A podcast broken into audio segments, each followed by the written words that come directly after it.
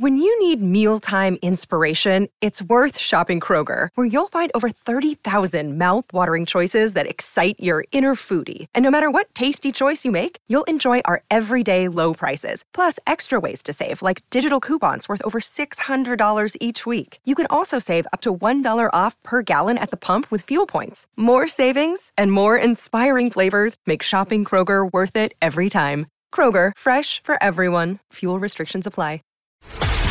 This is a News.com news flash. A national network came to the rescue after six female migrants became trapped in a refrigerated transport truck. News.com has learned the scare developed in northwest France Wednesday, September 27. London-based reporter Kyo Lu said she received a phone message indicating some people had crossed the English Channel Tunnel into England in a refrigerated van, the BBC reports. Almost at the same time came a voice call, please help, it's urgent. That call came from inside the truck. Someone apparently knew to call Lu because she covered the deaths of 39 migrants from Vietnam in 2019. They died of suffocation in a trailer. Lu concluded the truck turned around at the tunnel and was still in France. The caller then said the refrigeration in the locked trailer was turned on. The people inside were growing colder, with the temperature reportedly falling to 42 degrees Fahrenheit. The caller was able to send a video to Lu. It showed stacks of banana boxes, along with six crowded people sitting on the truck bed's floor. The caller said the people had been in the truck for about 10 hours, going inside during the midnight hour. Lu, a 20-year veteran with BBC News, says she quickly called co-workers in France. That led to involvement from a reporter with France's national paper Le Monde. The caller used her phone to figure out her exact GPS location was north of Lyon, France. I asked a colleague in France to help contact the closest police station, Lu explained.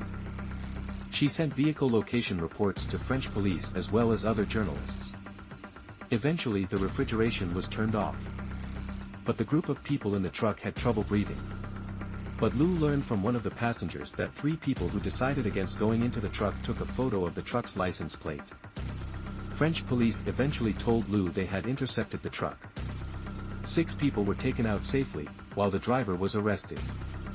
Four of the passengers were from Vietnam and the other two were from Iraq.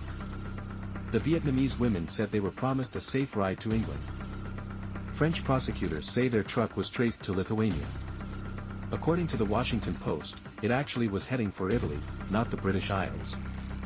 Four of the six women now have 30 days to leave France.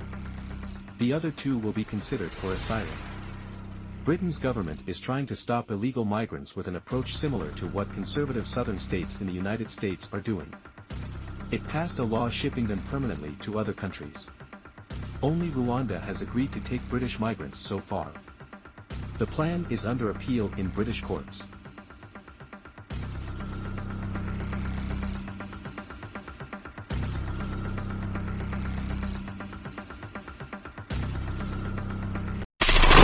Knowledge. Knowledge. Unfiltered. Unfiltered. News.com. News.com. News.com. News.